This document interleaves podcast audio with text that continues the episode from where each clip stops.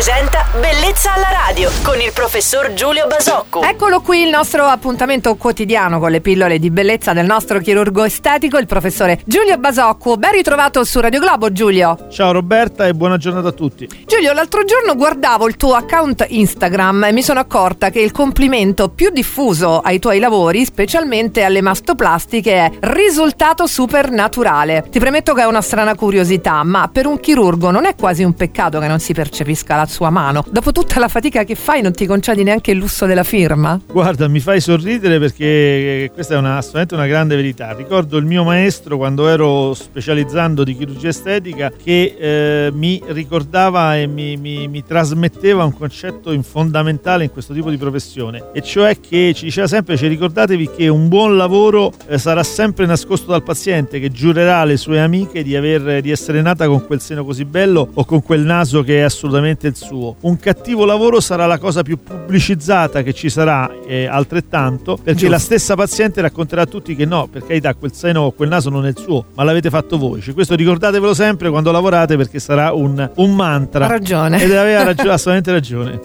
Ha ragione, poi il risultato e la salute del paziente è sempre la cosa più importante. Il nostro chirurgo estetico Giulio Basocco torna domani mattina su Radio Globo. Ciao Giulio e buona giornata. Ciao Roberta, buona giornata dal chirurgo che non si vede. Bellezza alla radio.